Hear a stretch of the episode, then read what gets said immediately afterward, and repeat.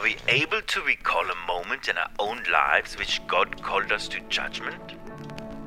A moment in which we were lost ourselves, in which our own lives were at stake? God demanded that we render an account of ourselves, and yet we could show nothing but debts, immeasurably great debts. Our life was stained and impure and guilty before God, and we had nothing, absolutely nothing to show but debts and even more debts.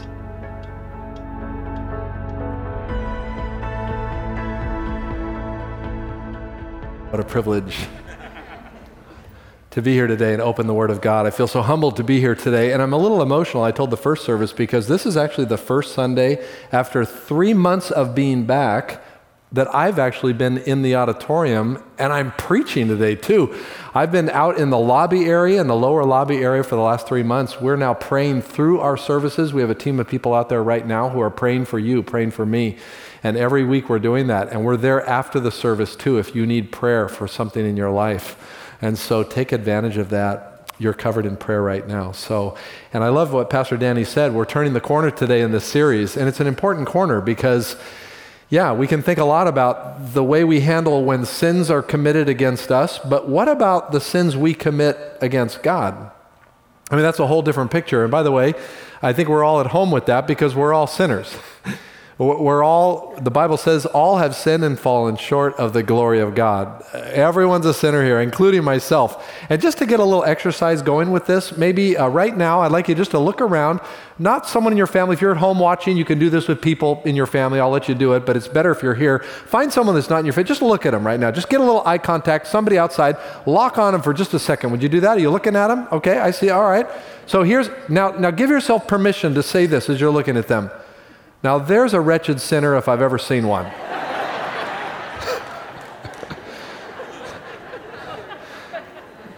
now, I know a lot of you were looking at me still. You weren't playing. and that's true. That's true. The, the, reality is, and it's just, I, I'm glad we can have a little fun with that because we need to demystify the, the issue of sort of like who we are. And who we are, the Bible says, are sinners. Now, watch this. If you're a believer in Jesus Christ, if you're a follower of Christ, your sin doesn't identify you anymore. Aren't you glad for that? God has given us new life. If anyone is in Christ, the old is past, the new creation, the old is past, the new has come. That's the great reminder to us that God has changed us. He's forgiven us. Aren't you glad that the penalty of our sins is completely removed in Christ? Aren't you glad that the power of sin is completely removed in Christ? And yet, with the presence of sin, uh, that's the problem there's still sin around. And because of our bodies, the Bible says in 1 John chapter 2, verses 15 and following, it says that all that is in the, uh, the, the, the lust of the eyes, the lust of the flesh, the boastful pride of life, that, you know, we don't even need the devil to cause us to sin, right? I mean, you know, we used to say, well, the devil made me do this. No, the devil is not usually even involved directly with our lives. We, we have enough sin nature in us to, to just kind of gravitate. We're like little flicks of metal to a powerful magnet. We're just always sort of like being sucked up into the things that are not healthy for us. And, and if that's you today, then you're in the right place because today we're going to talk about what it means to clear the slate. Now, that's an old idiom.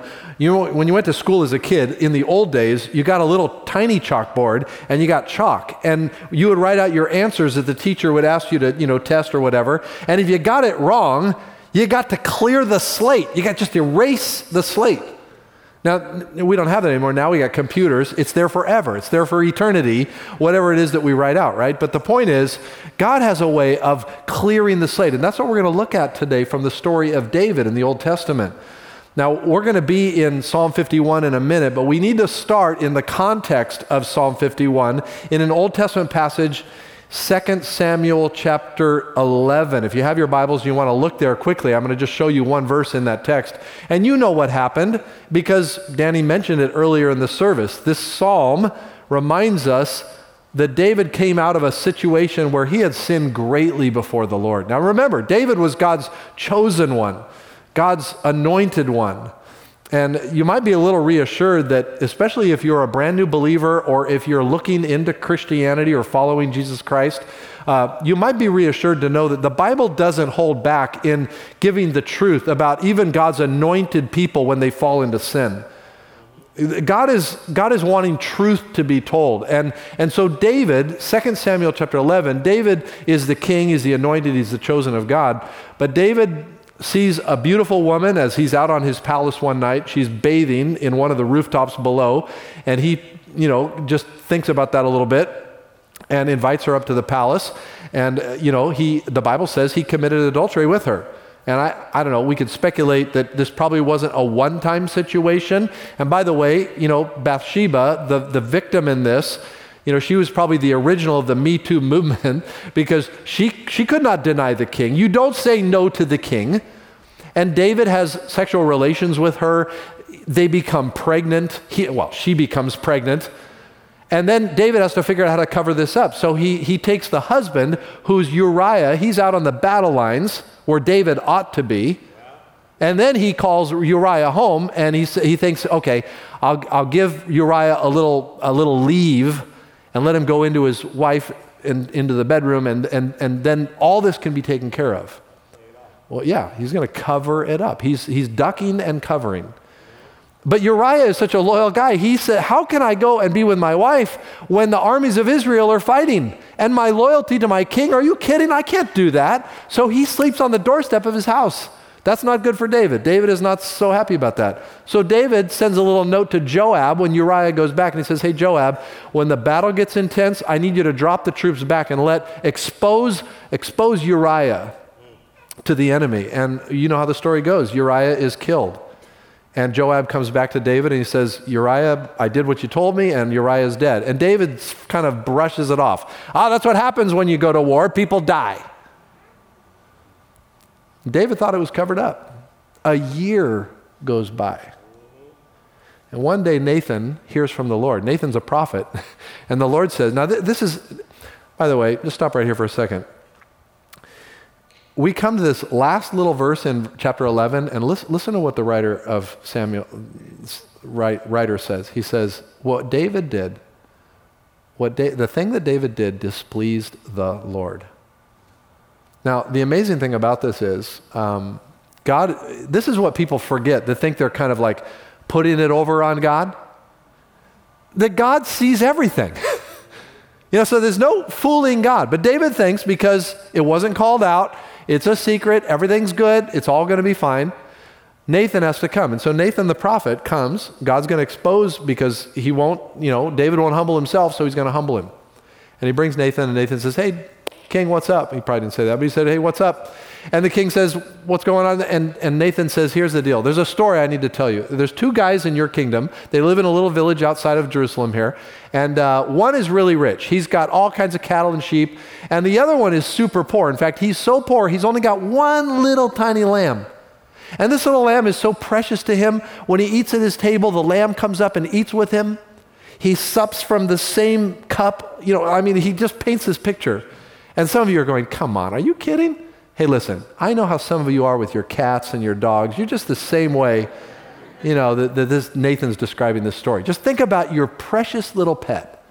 And then Nathan says this. He says, But King, when the rich man had a guest come from out of town, he, instead of going to his own herds and slaughtering a sheep or a cow, he goes down to the poor man's house and he takes the little, little pet, this little ewe lamb, and he butchers it and serves it for dinner so now think about this. Your pet, this precious little pet that you have, is now someone's dinner. Okay, now, okay, I, I know the, the idiom doesn't carry all the way over. In most cultures, we don't eat cats and dogs, we don't eat our pets. But some cultures do. Okay, just, just saying it, just putting it out there. The point is, David is incensed.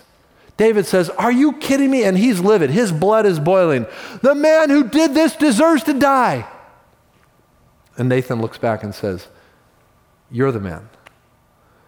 God springs the trap. God says through Nathan, You are the one that has been doing this in my kingdom. Now, this is both disconcerting and, and comforting, all at the same time. Why?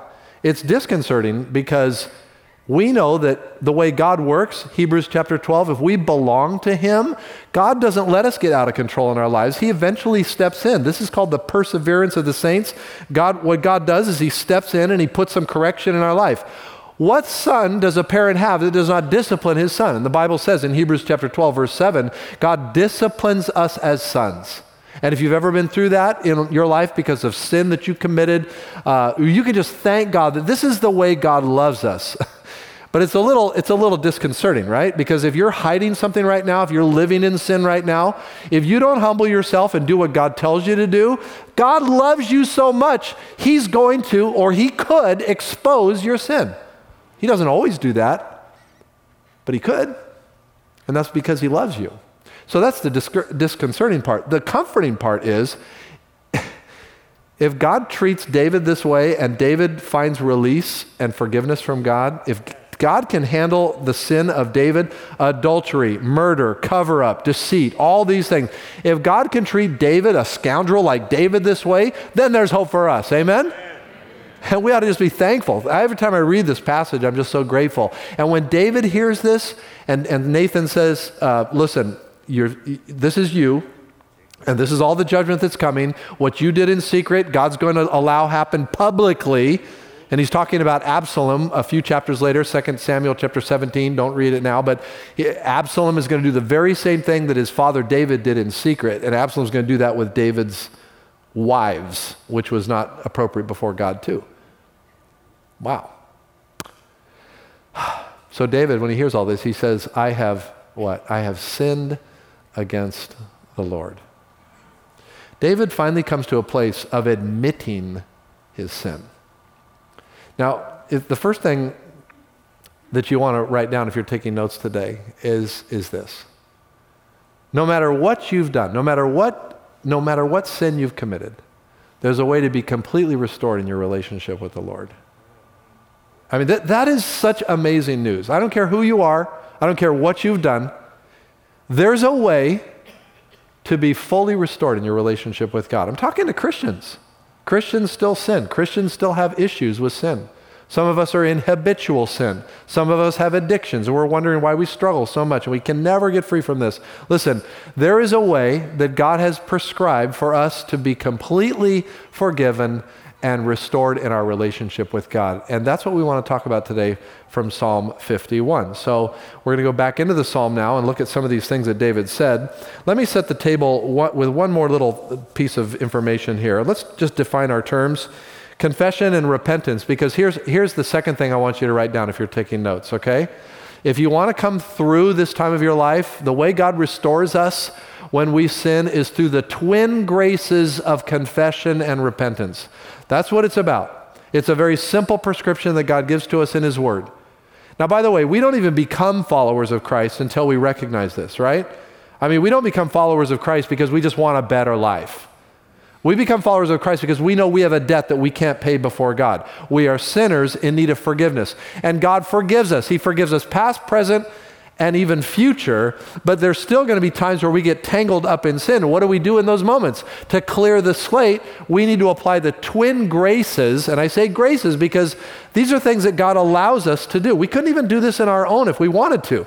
It's God's grace in the believer that allows us to confess and repent of sin. And that's a beautiful gift. We had to just embrace it, say, Thank you, Lord. And here's what confession and repentance is. Let me just define our terms. Confession is simply agreeing with God that what we did was wrong. Now, the word homologeo in the Greek language, I'm going to use the New Testament word for, for confess because in the Old Testament, confession is looked a little differently, and I'm not going to get into the nuance of that. But all through the Bible, the idea of confession, homologeo in the Greek language, means to say the same thing. You're basically agreeing with God. That's what confession is. It's not groveling. It's not, you know, going into this mantra or doing It's just, God, I agree that what I did was wrong. It was morally wrong. It was not according to the character you've given me, not according to your character. I'm agreeing with you, God, that what I did was wrong. And this is the, a fundamental problem in most people's lives. I have police officer friends who say, you know, they'll find somebody doing the act of a crime. They're in the store, they're stealing something, and they, they catch them, and the person, no, I wasn't me. I I'm, not, I'm not doing anything like that. We, we live in denial of our sin. If you've got little kids, you know this true. You find them doing something wrong and you say, Why were you doing this? Say, I wasn't doing that. This is our nature to deny what is reality. And so God says, Here, here's, here's how you clean the slate. You just start agreeing with me that what you did was wrong. That's the first step. It's beautiful. And now repentance is the, what follows. And, and what repentance is, is simply turning away from whatever it was that was wrong and turning towards God. We turn away from our sin and we turn toward God. And by the way, the focus is not on our sin. We turn away from it and we turn to God.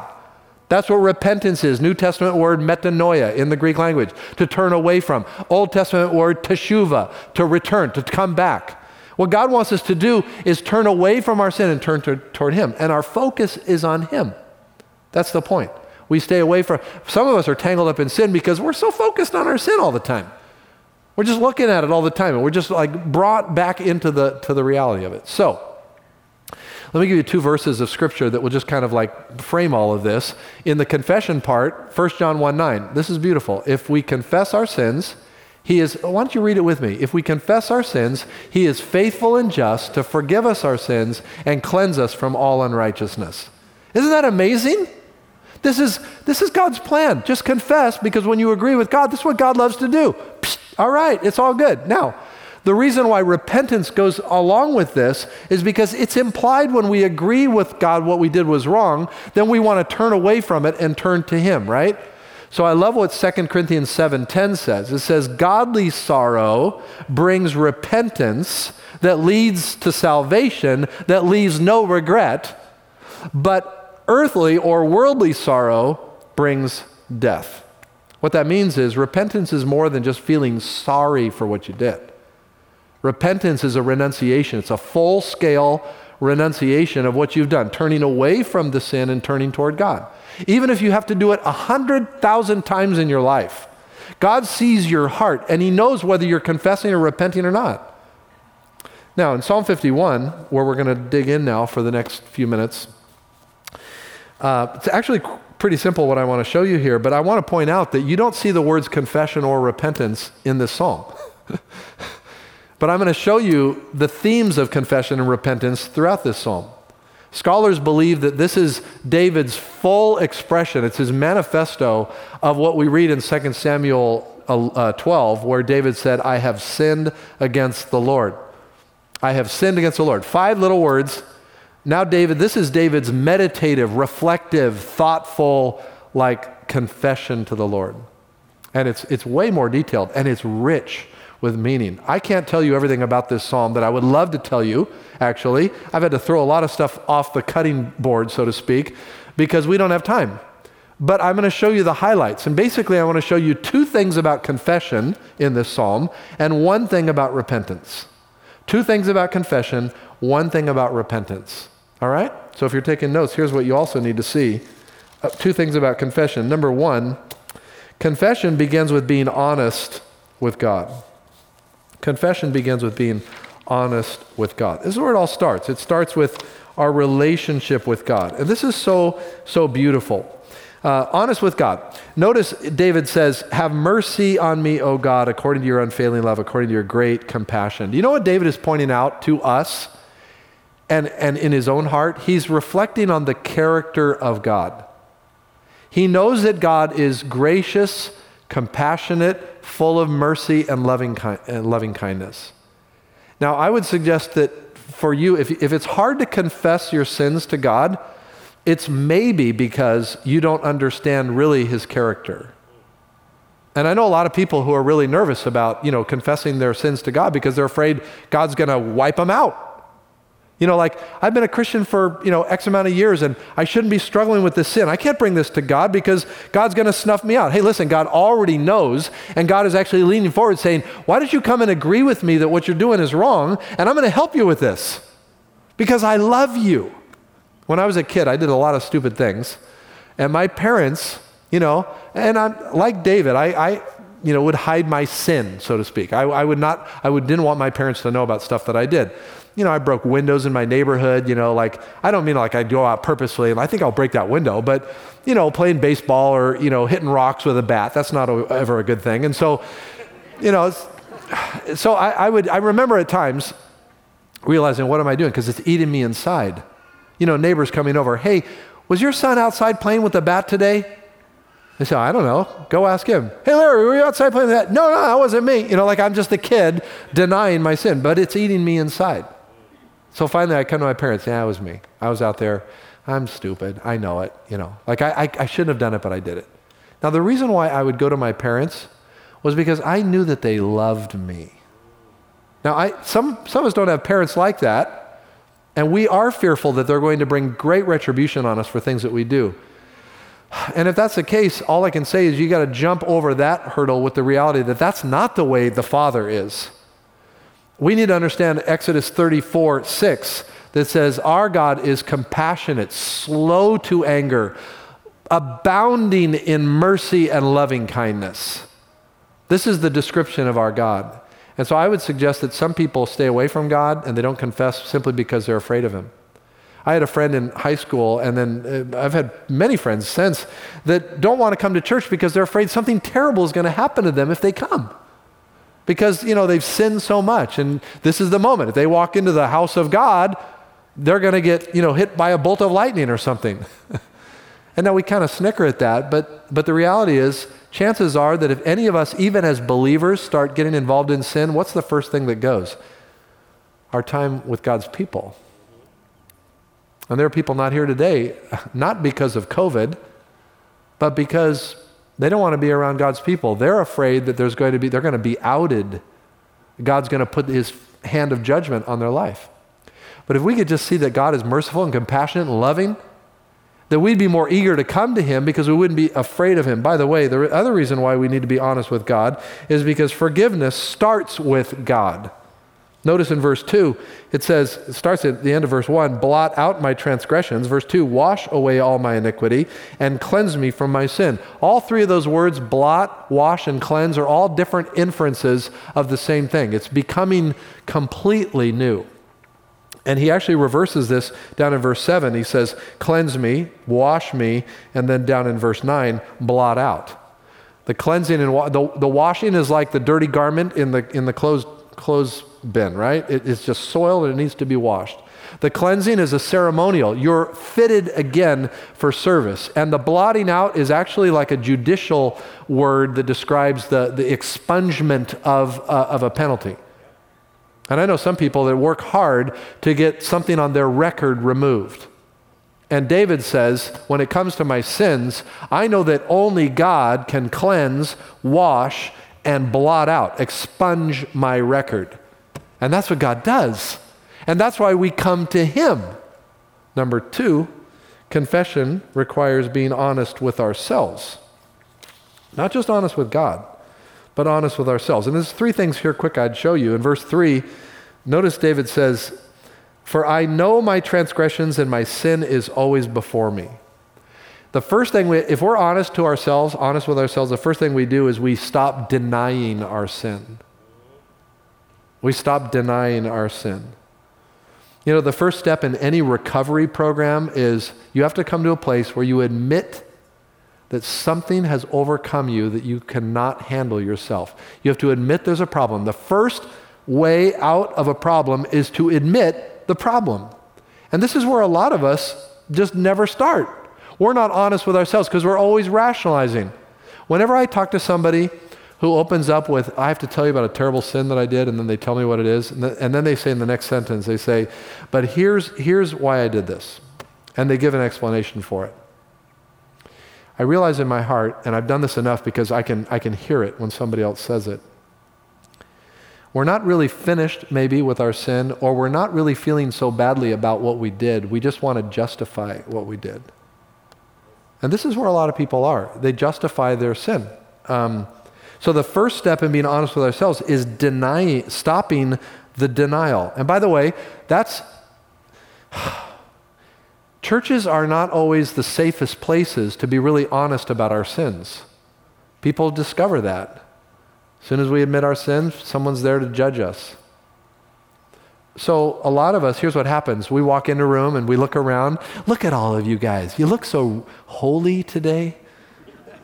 And so, someone's here, they're carrying a burden of sin, and they think, I can't, I can't talk about this. I mean, I'm, I'm in the midst of God's holy people. And, and I'm sure I'm the only one that deals with this sin. Or I, nobody else deals it the way I deal with it. And so we go under, underground and we never confess our sins. You know the Bible says in James 5:16 it says confess your sins to one another that you might be healed. And in fact in the Greek language it's actually it's not one to another, it's to one another. The, the idea is that there's a mutuality of confession. You confess your sin, I confess my sin. There's a sense in which it gives freedom to confess. And by the way, that's why we stress community here at Three Crosses, because if you're not in community, it's doubtful that you feel this is a safe place. Like if right now I said, hey, who wants to share their greatest sin story with all of us? Let me get the mic and go down, you know.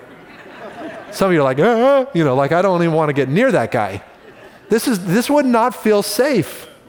But if you're in a small group that love you and you've shared your heart with each other and you want to talk about something that's burdening your life, that's a beautiful place. And so many of us don't have that. Um, be honest with yourself. Number two, realize that our sins are primarily an offense against God. That's being honest with ourselves. It's against God first. Yeah, David sinned against Bathsheba, but when David looks at this and he thinks about it against you, verse 4, against you, you only have I sinned. It's as if God was the only object that David could think of that created such disarray in his life that he had forsaken his relationship with God this way. This is the way God wants us to see our sin. As minute as it might feel to us, every sin Every sin, God can and must judge. And aren't you glad, beloved, that He's judged our sin through Jesus Christ? But don't minimize sin. Our sins, if they had their way, would march right up and dethrone God Himself. And so God, God is serious about sin. God is holy. God is just. He doesn't take sin lightly. But when we see it as against Him and Him first, then that's where things begin to change. We realize our sins are primarily an offense of God. Here's the third thing we come to terms with sin being in our nature. Verse 5 Surely I was sinful at birth. Look at that. From the time my mother conceived me. Now, some people have misunderstood what this means. Um, basically, what this means is we are perfectly fitted to do the most heinous of sins because we are born in this human flesh. And given the right circumstances or the wrong circumstances and the wrong setting, any of us could commit the most heinous of sins. You know, honestly, I have the seed of racism in me. I have the seed of adultery in me. I have the seed of greed in me. I have the seed, of deceit and cheating and lying. I have the seed, what are the sins? I have the seed of stealing. I have the seed of murder in my life. Larry Vold, Pastor Larry Vold. Yeah. And, and the moment we embrace that, the moment we realize, like, who are we to judge anybody, but just to see the fact that we are, this is our nature and yet we're not defined as Christians by our nature anymore. But we, you know, someone, you, pick a sin that you've seen recently and you say, I would never do that. Let me just encourage you as a pastor don't ever say, I would never do that. Because you just haven't been in the circumstances yet that maybe that would happen. All right. So if you're going to be honest with yourself, then you got to stop denying you got to realize your sins are an offense first and foremost before God, and then you got to come to terms with the fact that sin is your nature and you are prone to do anything. But by the grace of God, we don't. But if we do, what do we do? We confess and we repent. Now, let's talk about repentance. I gave you two things about confession. Let me give you one thing about repentance quickly. Repentance is the full renunciation of my sin. Remember, turning from God and turning, turning from sin, turning to God. Repentance is renouncing sin so that God can transform us, change us. And that's what we see throughout this psalm. We see so much language of transformation in this psalm. Verse 7 Cleanse me with hyssop, and I will be clean. Verse 8 Let me hear the joy of gladness. Let the bones you have crushed rejoice. Back up. Verse, uh, verse 4 So you are proved right when you speak, justified when you judge. Here's, here, let me give you a quick couple quick things. Number one, you know God's transforming your life through repentance. Watch this when you accept the consequences for your sins. Accepting consequences is the first reality of someone who's truly repentant. If you're still justifying, oh, this shouldn't have happened to me, how can you say that? Blah, blah, blah. No, when you accept the, the consequences of your sin. Listen, God always forgives, but He doesn't always remove the consequences. You can guarantee God's going to forgive your sin. Praise God. But God doesn't always remove. David experienced a lot of consequences from his sin with Bathsheba. Read about it there in chapter 11. A lot of problems happened in David's life because of that sin. God said, I'm going to forgive you and he did tell that to David through Nathan. You're forgiven of your sin. But this is, this is some stuff that's now going to be in your wheelhouse and in your family line and all this stuff. So, guess what? You may lose your job because of your sin. You may lose your marriage because of your sin. Wait a minute. I thought he was supposed to forgive me. I thought she was supposed to forgive me. Oh, yeah, they're supposed to forgive, and they will, and they are. And God's forgiven you too. But the damage may be so great that you may lose your marriage. You may lose your job. You may lose time. I've been writing for years. Uh, a friend of mine who's serving two life sentences at Soledad State Penitentiary. I'll never forget the day he gave his heart to Christ. We were at Hume Lake, fisherman's retreat. And I remember him coming out of the chapel and he said, Larry, I need to give my life to Christ. Now, I knew of Don before, but I didn't really know his whole story. And he told me some pretty crazy stuff that night, all of which God could forgive. And we said, let's ask the Lord to forgive. He confessed, forgave, opened up his heart to Christ, became a Christ follower. And a year and a half later, or so, don't remember exactly the time, but a little while after that, Don was arrested for a crime that he had committed a couple of years before he became a follower of Christ. And he told me when that happened, he said, You know, I, I, I was in a group when this happened. I mean, I don't want to go into his story, but the point is this. When he gave his heart to Christ, he knew he was completely forgiven, but he said, God, if this ever is going to come out, I'm not going to deny it. I'm not going to fight it because I know this will be your will for my life. And Don is a, a, follower of Jesus Christ. He preaches in prison cells. He's shared his story. The guy's an amazing guy. He's really a pastor in the state penitentiary.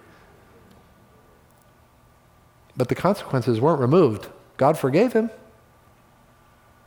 Now, that's a drastic story, but there's other things that happen in our lives too. We lose relationships, we lose integrity, we lose implicit trust, we lose all these things because of our sin.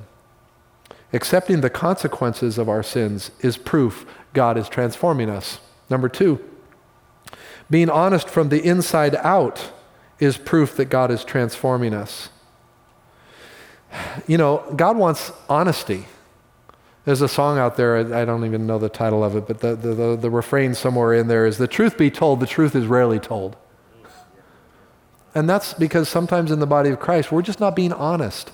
I've got a good friend who came to know Christ a few years ago, and I love being around Brian because, in, especially in the first couple of years in his walk with Christ, and even I back up even the first couple of months, every time I saw Brian, all he did was wanted to confess sin to me. Oh man, Larry, I can't believe what I did this week. And he'd go down the, he'd pull out notes. Here's what I did. Boom, boom, boom, boom, boom, boom. And you know, I, he had had a background in a, a, religious background that he kind of thought that that was important to do, but it was so refreshing to be around Brian because every time he did, I would say, Well, thanks, Brian. Let me share with you how I've sinned this week. You're like, Whoa. You know, when you're around people that are honest, it kind of opens honesty with you. Every year I take a trip to the mountains with him and a few other guys, and every time we get into the car and go, we all share what's going on in our lives. And whenever we get to Brian, everybody goes, Oh man, here we go now it's all going to be uncorked. Everybody's going to get honest real fast. That's what the body of Christ should be. We're just honest because we know that we're forgiven. And that doesn't mean we stay where we are, right? God wants to heal us and change us and move in us. Which brings us to the third thing. When we know God's transforming us, watch this, because we're experiencing healing, the desire for the presence of God, and renewed joy in our lives. Look at verse 8. Let me hear joy and gladness. Let the bones you have crushed rejoice. Look at verses 11 and 12. Do not cast me from your presence or take your Holy Spirit from me.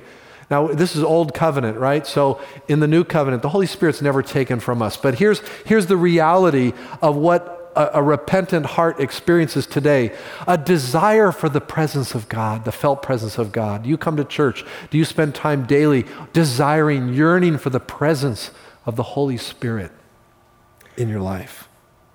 A changed heart is the fourth thing, is evidence of God's transforming us. Verse 10 Create in me a clean heart, David writes, and renew a steadfast spirit in me. Give me the want to back in my life. You know, that, you know you haven't repented really if there's no want to.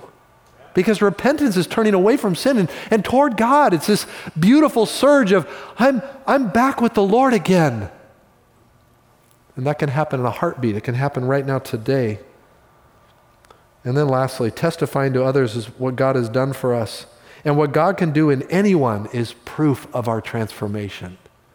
Oh, man. You know, and then we start singing about it, and then we start teaching about it. Verse 13, then I will teach transgressors your ways, and sinners will turn back to you.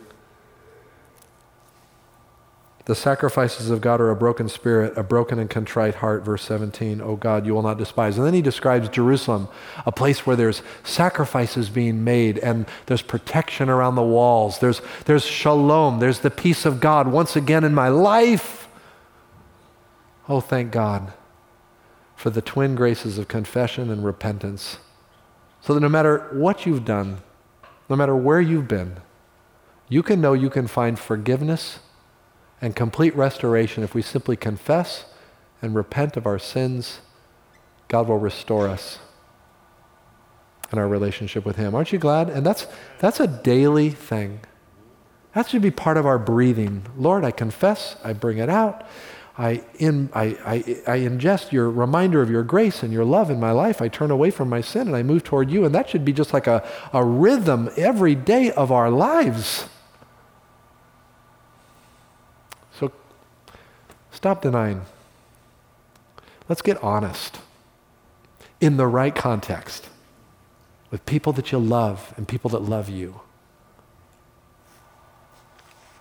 I sat with a guy this past week who has been through a terrible sin, and he's losing his marriage, and there's all kinds of issues going on. But he said to me, and I'm going to close with this he said, You know, so much of this I lived in secrecy because I just didn't have that trust. What he was saying is, he didn't have the depth of community where he could be real. And now the, the price is being paid. Save yourself from this, please. Maybe today the first step would just be to pray with somebody before you leave. It doesn't even have to be people in the prayer area, it might be someone around you. And if you're not ready to like unload something that you feel, and it, it, you don't have to unload a big thing. You know the sins that so easily trip us up, Hebrews 12. Those are the things we need to get rid of in our lives, everything that is displeasing to God. I'm just saying, let's learn the language of confession and repentance. Amen? Let's pray.